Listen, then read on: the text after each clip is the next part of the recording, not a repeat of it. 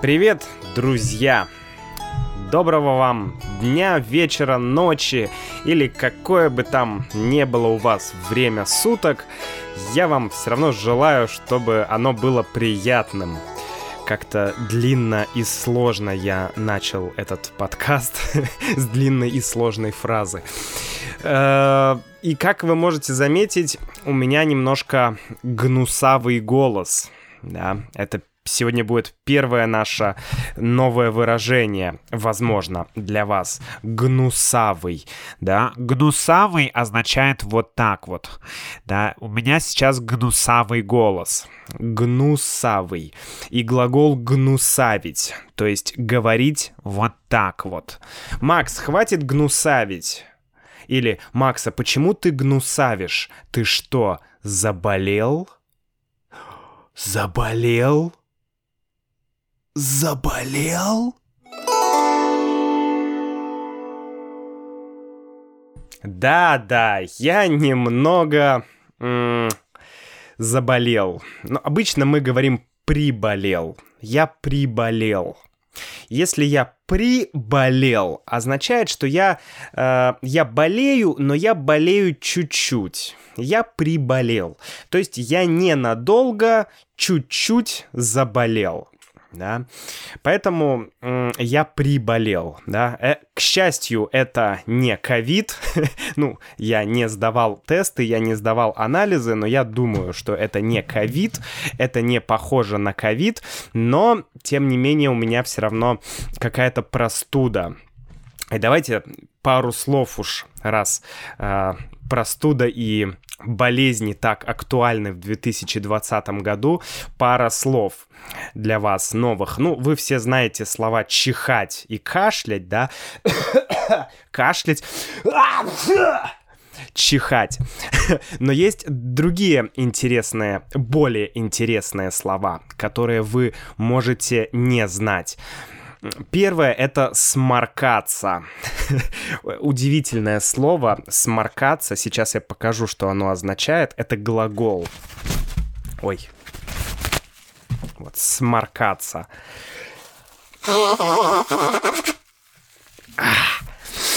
Вот, это сморкаться. Макс сморкается сейчас. Макс, хватит сморкаться! Ты записываешь подкаст. Зачем сморкаться? Не сморкайся. И второе — это шмыгать носом. Шмыгать, да, шмыгать носом. Это делать вот так. Ну что, друзья, сегодня мы с вами поговорим о такой...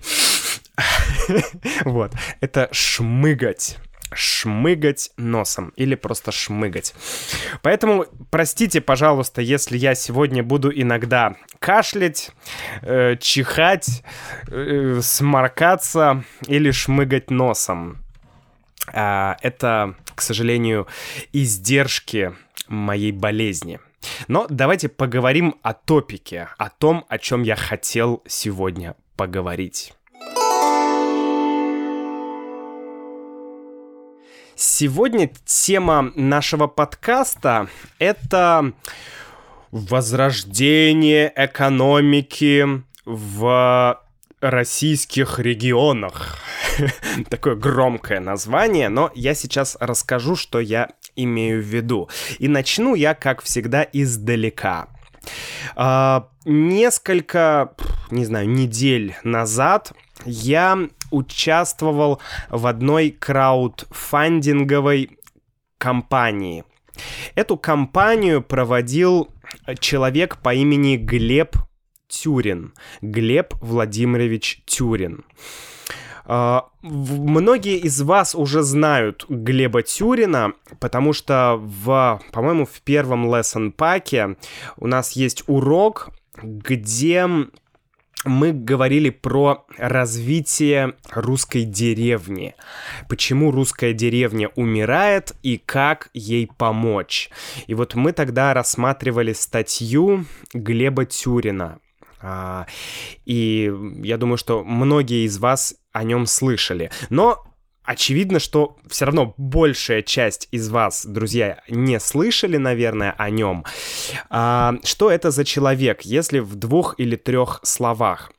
Это очень, очень образованный человек, э, который занимается развитием скорее, даже так давайте, он изучает те пути развития регионов России, деревень, да, каких-то удаленных частей, и он изучает способы, как можно развивать эти, эти регионы, да, то есть он, он очень хочет помочь э, регионам России, деревням, разным далеким провинциям, помочь им обрести самостоятельность, помочь э, вот э, снова людям не просто выживать да, в, вот, в далеких деревнях, где мало денег, где люди не знают, что такое Wi-Fi, ну, грубо говоря, и так далее. То есть он хочет, чтобы эти территории тоже развивались.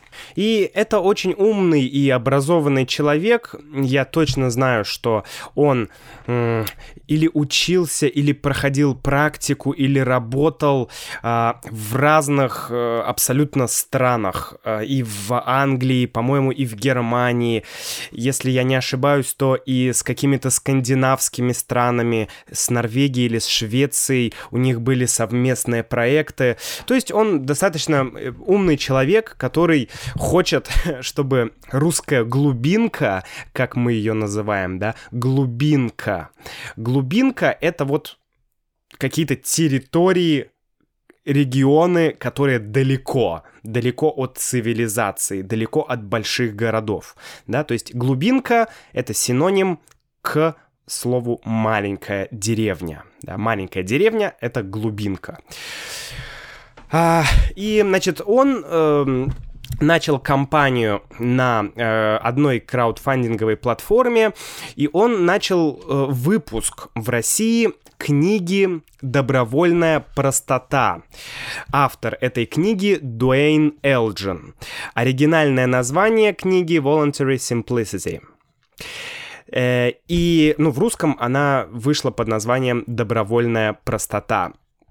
Значит, Дуэйн Элджин — это автор этой книги, и Глеб Тюрин решил, что такая книга сейчас очень нужна России, что она актуальна и что вот он решил ее выпустить. Да? Я участвовал, мне понравилась эта идея, и поэтому я, правда, не читал эту книгу на английском языке, а, я решил поддержать проект, и поучаствовать в краудфандинге. И в кон... ну и вот где-то недели две или три назад я получил свою копию книги. Вот я ее сейчас держу в руке. Я ее листаю, да, листаю книгу, смотрю. И я ее прочитал. И после того, как я ее прочитал, у меня появилось несколько идей, вот, о, о, о которых я бы хотел с вами поговорить. Я не знаю, читали ли вы эту книгу на английском или на каком-то другом языке, но у меня книга вызвала очень двоякое... Двоякое какое-то отношение у меня появилось к этой книге. Да, очень разные эмоции у меня были, когда я читал эту книгу. Я ее начал читать и автор, да, эта вся книга, она написана Дуэйном Элджином. Но самая последняя глава, по-моему, это шестая глава, или даже седьмая глава. Короче, самая последняя глава написана Глебом Тюриным. Это что-то типа послесловия. Да, есть предисловие в начале книги перед основным контентом, а есть после, послесловие, да, послесловие. Это то, что после основного контента. И вот это написал Глеб Тюрин. Uh, я начал читать книгу. Буквально вот давайте, чтобы понимать, о чем книга, несколько названий глав я вам прочитаю. Значит, заблуждения, касающиеся простой жизни. Ну, понятно, что вся книга про то, как жить проще, как меньше потреблять, да, как э, перестать потреблять слишком много всего там товаров, э, каких-то вещей, одежды, еды, информации. Ну, информация здесь об информации говорится меньше, потому что, как я узнал потом, эта книжка была написана в 80-х годах. Блин, да, в 80-х. То ли в 78-м, то ли в 80-м. Ну, короче, почти 40 лет назад эта книга была написана. Но вначале я этого не знал. Я начал читать, да, вот заблуждения, касающиеся простой жизни. То есть Дуэйн пишет, что простая жизнь — это не бедность. Это твой личный выбор, когда человек сам говорит, что я хочу жить без большого количества денег, без Феррари, без большого потребления э, разных товаров и так далее, да. Он говорит, что простая жизнь и э, добровольная простота это это не бедность, да, это не бедность. Это просто ты сам себя ограничиваешь да. Дальше он много говорит про э, Ральфа э, Эмерсона, про Генри Дэвида Таро, и там и про Льва Толстого здесь упоминается, и про других людей, которые еще сто лет назад говорили про э, добровольную простоту, про простоту в жизни, про то, почему нельзя э, думать только о деньгах и так далее да. И вот э, на протяжении всей книги он так или иначе рассказывает про эту добровольную простоту с разных позиций. Один из тезисов этой книги, э, что нужно жить более осознанно. И это вообще какой-то тренд сейчас. Почти каждый э, гуру, тренер, коуч, не знаю, лайф-коуч, еще хрен знает какой коуч, каждый говорит, нужно жить осознанно. Нам нужно больше осознанности. Живи осознанно. это, это, я согласен. Кто, блин, поспорит? Живи осознаннее. Не, бесспорно, да, это супер, отличная идея. Вопрос в другом. А кто бы нам подсказал, как жить осознанно? Что конкретно нужно делать? Дуэйн Элджин и многие вот такие ребята часто очень говорят, что чтобы жить осознанно, нужно думать о своей духовной жизни. Нужно быть более духовным. Э, более духовным. Это чаще ходить в церковь? Это читать молитвы? Читать Библию? Читать Коран? Медитировать? Ездить в Тибет? Это вот что, да, что значит быть более духовным?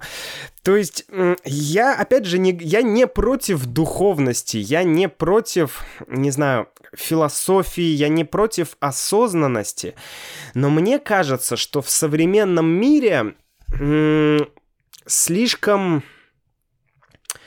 как сказать, это слишком просто сказать «живи осознанно», да, не не будь на автопилоте, да, не делай все автоматически, живи осознанно, да, саморефлексируй, э, да, рефлексируй, будь духовным человеком, не думай, что деньги решат все твои проблемы.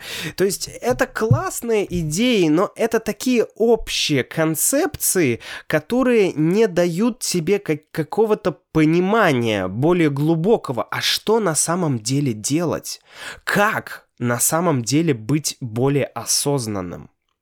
И в этом плане мне очень понравились книжки Андрея Курпатова, про, э, о котором мы говорили в предыдущих подкастах, и, по-моему, и в мембершип уроках говорили. э, это русский доктор, да, он э, и психотерапевт, он занимается, изучает и, там, и психологию, и нейрофизиологию, и многие другие вещи, и он реально с точки зрения работы мозга, с точки зрения науки говорит, э, что хорошо делать, а что нехорошо делать для, например, развития осознанности. Но Курпатов не называет это осознанностью, потому что осознанность и духовный рост — это такие понятия, которые, знаете, каждый вкладывает в это понятие что-то свое. Для меня духовный рост — это э, дзен-медитация. Для кого-то духовный рост — это, не знаю, это вообще не относится к никаким религиям, это, не знаю, помогать бабушке переходить дорогу или, не знаю, просто быть хорошим человеком, быть честным. Да, то есть вот э, мы все разное понимаем под этим. Но ладно, на самом деле, э, книжка в целом неплохая.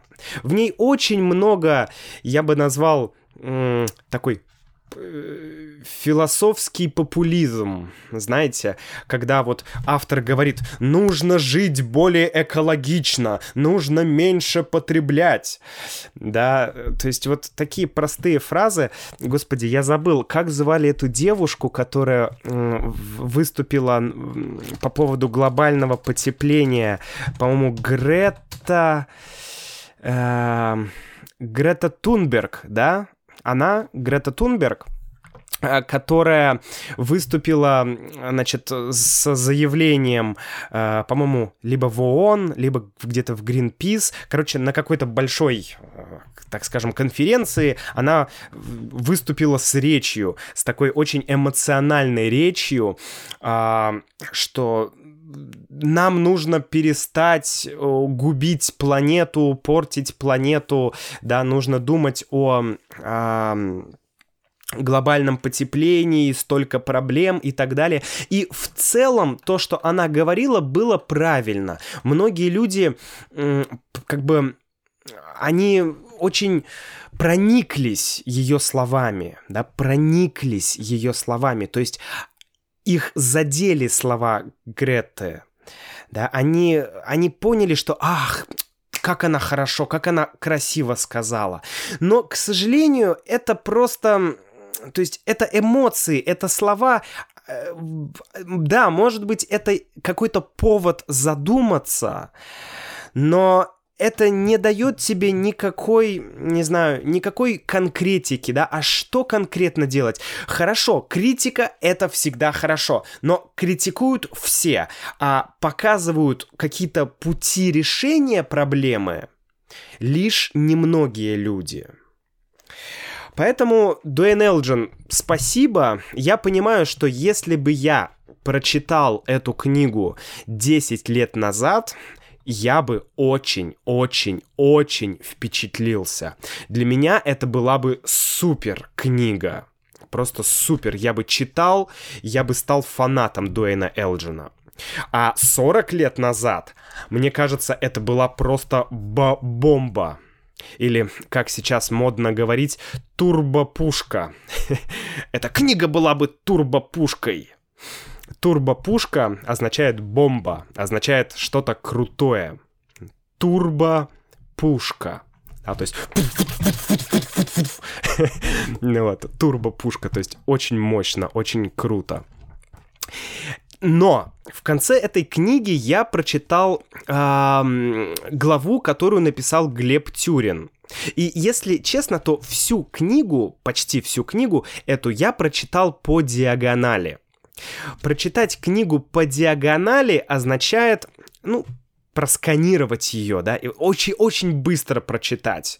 То есть я не читал каждое слово, я так это ага, ага, ага, потому что, ну, мне было очевидно и очень понятно, что он сейчас и о чем он сейчас будет говорить. Нет, это не я такой гений, просто, ну, ну, просто я как-то знаком с э, по похожими идеями э, простоты, э, минимализма, поэтому для меня, ну, я, я не увидел что-то принципиально новое здесь. Возможно, потому что книжке 40 лет, да. Поэтому я ее просканировал, э, или лучше сказать, я ее прочитал по диагонали быстро. А вот главу Глеба Тюрина я читал очень вдумчиво. Очень вдумчиво. Давайте вкратце, о чем э, говорил Глеб Тюрин в этой э, последней главе. Во-первых, он, э, ну, он тоже рассказывал, что что добровольная простота — это классная штука. Почему это нам нужно? Ну, и это более-менее всем э, образованным и адекватным людям это понятно, что нельзя потреблять так много. Если не знаю, Россия будет потреблять столько же, сколько сейчас потребляет Америка, да, а, или, или если Китай сейчас, Китай активно развивается, если он будет потреблять столько, сколько Америка, то все, коллапс, ресурсов нет. Э, Юля мне говорила, что, э, что она где-то читала, что мы сейчас потребляем один точка 7 всей нашей планеты. То есть, грубо говоря, как будто у нас одна планета и еще, э, и еще 0,7 э, планеты. Да, то есть фактически у нас одна планета, но мы потребляем 1.7, то есть в полтора раза больше да, то есть так нельзя, это, это, это овер потребление, да, это сверхпотребление. Так вот, здесь все понятно. Глеб говорит правильные вещи. Глеб говорит, ну, и Глеб, и Дуэйн вместе, да, они э, придерживаются идеи, что деньги это не главное, да, что важны друзья, важны человеческие отношения и так далее. И я в этот момент начал задумываться, а вообще сколько моих друзей да, сколько у меня есть друзей и знакомых, которые думают, что деньги — это самое важное в жизни. Ни одного. Я понял, что я никогда в жизни не встречал таких людей. Да, лично. Я с ними не знаком. Я спросил Юлю, говорю, Юля, ты знаешь людей, для которых деньги — это самое главное? Юля говорит, ну, вообще я встречала такого человека один раз в жизни. Вот я могу сказать, что для этого человека деньги самое главное в жизни. Я подумал, угу, окей. То есть у меня таких знакомых нет, у Юли один знакомый. Вместе с Юлей, да, ну мы знаем, ну как минимум тысячу человек да, ну хорошо, ну 500 человек, ну из 500, нет, из 500, да, падежи, обожаю, из 500 человек один, который думает, что деньги это главное. И, то есть, я думаю, что для России это не проблема, это не есть большая проблема. С другой стороны, я понимаю, что Юля сказала и другую, когда я а, рассказывал ей про книгу Дуэйна Элджина, она сказала другую хорошую фразу, которую, которая охарактеризовывает эту книгу. Она сказала, что... Сейчас даже найду в Телеграме. Она говорит, человек из Беверли-Хиллз советует человеку в Магадане выйти из зоны комфорта. вот у меня, у меня появилась тоже такая мысль. Человек из Беверли-Хиллз, то есть, ну, богатый человек, Дуэйн Элджин, если он написал эту книгу, она стала таким она 40 лет издается, она известная, явно это не бедный человек, да, советует человеку в Магадане, ну или человеку из Магадана, да. То есть Магадан, ну, блин, сравнить Беверли-Хиллз и Магадан, да, это, ну, это, ну, вы понимаете, да. А, значит, он советует человеку в Магадане, то есть человеку, который живет на, не знаю, 100 долларов в месяц, в Беверли-Хиллз ты, наверное, тратишь 100 долларов в день, ну, я не знаю, да, ну, грубо говоря, а там в Магадане 100 долларов в месяц. И он советует, как человеку в Магадане выйти из зоны комфорта. Тоже очень популярная современная концепция выйти из зоны комфорта. И есть потрясающий короткий такой видеоролик. Если вы смотрели э, э, советский мультик э, Простоквашина, про почтальона Печкина, да, про кота, про Шарика, про дядю Федора, то есть такой ролик, где, это, где отрывок этого мультика э, пере, переозвучен. То есть ты смотришь отрывок мультика, но другой голос. И вот э, кто-то из главных героев говорит, что надо выйти из зоны комфорта. По-моему, это кот. Да, кот Матроскин. Он говорит, а, все говорят, надо выйти из зоны комфорта, а у нас денег нет. да? То есть, чтобы выйти из зоны комфорта, надо в нее попасть. А у нас денег нет, мы не можем в нее попасть. Поэтому да, сложно сказать, сложно советовать человеку в Магадане или человеку в Сибири, что ты должен меньше потреблять, ты должен быть более осознанным, ты должен выйти из зоны комфорта. Блин, да этот человек никогда не был в зоне комфорта. Он не знает, что такое комфорт. И, к сожалению, большинство людей в России, если мы возьмем статистику, ну окей, не большинство, ладно, но большая, там, такая значительная часть людей живет в некомфортных условиях. И финансовых, и других. Поэтому, ладно, оставим этот вопрос, да, здесь все понятно, но, тем не менее, я все равно согласен с посылом этой книги, да, с тем, что посылает эта книга, с тем, что эта книга хочет передать, то есть с идеей этой книги, что меньше потреблять, это все понятно. Тем более я живу в Питере, Юля живет в Москве. Это те города, которые, ну, должны это те города, в которых должны появляться люди с более осознанным потреблением.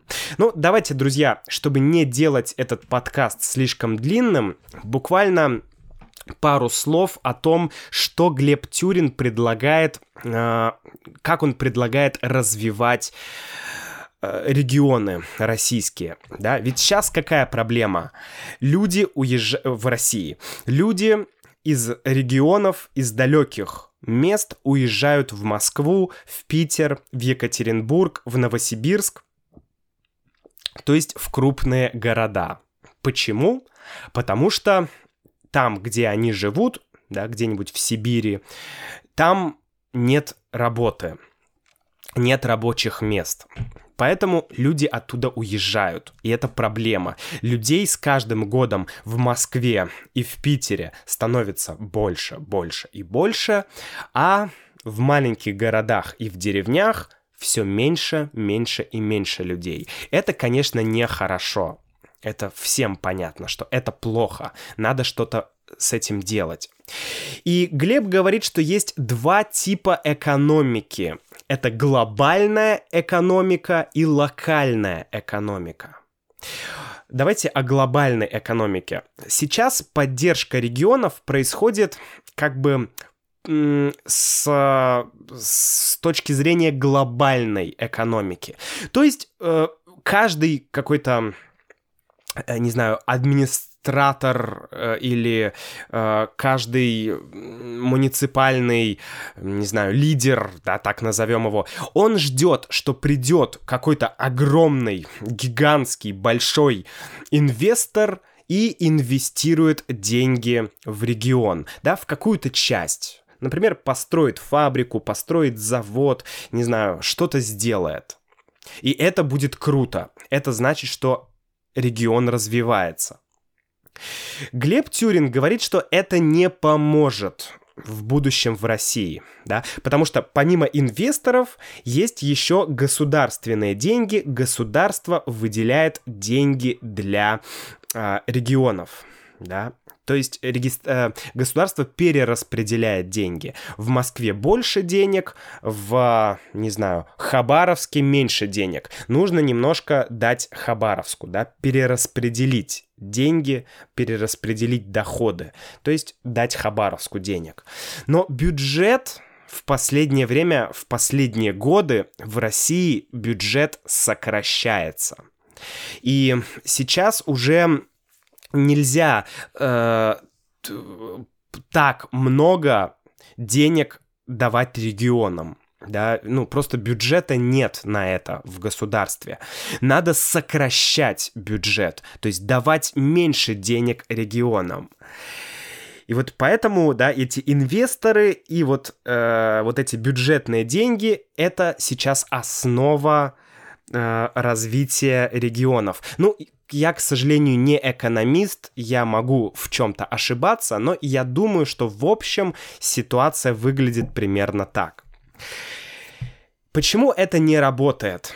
Во-первых, бюджет сокращается, да. Во-вторых, если приходит инвестор, он вкладывает деньги, он открывает, например, не знаю, ну давайте, завод э, автомобильный, да, он открыл автомобильный завод. Да, появляются рабочие места. Но все деньги, вся прибыль от этого завода, она идет инвестору. А инвестор, он не живет в этой, в, в этой глубинке, где он построил завод, да, он живет в Москве или в Питере, потому что здесь инфраструктура, здесь другое качество жизни. Поэтому инвестор деньги с той территории как бы перекачивает, да, или переводит в Москву, ну или в Сочи, или там в, ну то есть там, где он есть. То есть деньги не остаются на территории. Конечно, это небольшой, но это плюс для территории все равно, потому что люди работают, у людей есть работа, да, они получают деньги, это хорошо. Но все равно большая часть денег, да, инвесторам, она выводится в другие места. Это невыгодно территории. И второй тип экономики — это локальная экономика. И я почему-то об этом никогда не задумывался. Глеб Тюрин приводит примеры разных стран. Например, Индия, Америка, Китай. Он говорит, что в этих странах отличные, да, локальные или внутренние экономики. То есть, эм, вот э, я ран- раньше этого не понимал, но, например, в Китае, я жил в Китае. В Китае у каждого почти, ну, на каждой улице есть десятки, сотни маленьких магазинов. И в магазине сидит какая-то бабушка, что-то продает.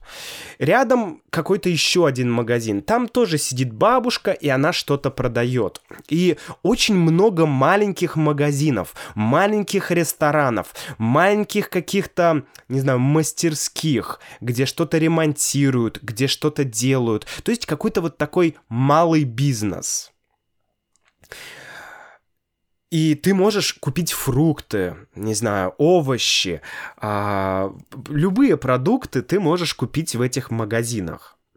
Но в России сейчас другая ситуация. В России почти везде огромные крупные сети. Это пятерочка, магнит, не знаю, там, Дикси, еще, то есть, ну, есть сетевые крупные супермаркеты, да, ну, это типа Walmart в Америке, или там э, Lotte, или, не знаю, ну, 7-Eleven, ну, 7-Eleven, он маленький, да, как правило, а в России такие побольше супермаркеты, где есть все, да, 7-Eleven это скорее мини-маркет, но неважно. Короче, у нас много сетей, много вот этих монополистов, которые делают свои супермаркеты, люди там покупают еду, и эти деньги уходят из, э, из территории, из региона. И это плохо, это плохо. Поэтому Глеб говорит, что нужно развивать именно локальную экономику. То есть для этого, для этого нужна, э, причем не просто Давайте так, как он говорит это, что это нужно делать? Он говорит, что нужна община людей, потому что для, чтобы запустить глобальную экономику какую-то, нужно много ресурсов, много денег, много инвестиций. Но локальную экономику можно запустить с помощью общины, с помощью людей. Потому что есть финансовый капитал, да, так сказать, денежная масса, а есть э, капитал люд, людской, да, человеческий капитал. То есть люди это тоже капитал. Если люди объединяются, они могут что-то делать. И важно, чтобы они э, делали что-то для местного рынка. То есть это какое-то малое производство, малый бизнес, который рассчитан на местный рынок, чтобы деньги которые были на этой территории, чтобы они ходили в этом регионе, чтобы эти деньги не уходили в другие регионы. Ну, конечно, нельзя, чтобы деньги полностью оставались в регионе, но хотя бы чтобы большая часть их оставалась. Это важно, чтобы деньги ходили между людьми в этой территории. Вот. И он говорит, что э, это это поможет, да, это поможет э, России, это поможет, э, значит, возродить, возродить, хорошее слово, возродить наши регионы. Я, друзья, оставлю ссылку на видео, где Глеб Тюрин подробно рассказывает про эту идею. Я нашел на ютубе, у него есть канал, и там есть видео. Можете посмотреть, думаю, там вы, ну, может быть, найдете что-то интересное. Ну и еще в конце э, я бы хотел вас попросить, друзья, напишите мне, а есть ли в вашей стране, там, где вы живете, вот такая локальная экономика? Например, Глеб говорил про Америку, вот это buy local, да, вот в такую идею, такую концепцию. Мне это очень нравится, очень классная идея. Но я об этом мало знаю, и если вы можете поделиться опытом вашей страны, да, как это развита, вот эта локальная экономика в вашей стране, я буду очень рад, мне очень интересно. Ну и до встречи в следующем подкасте. Пока-пока.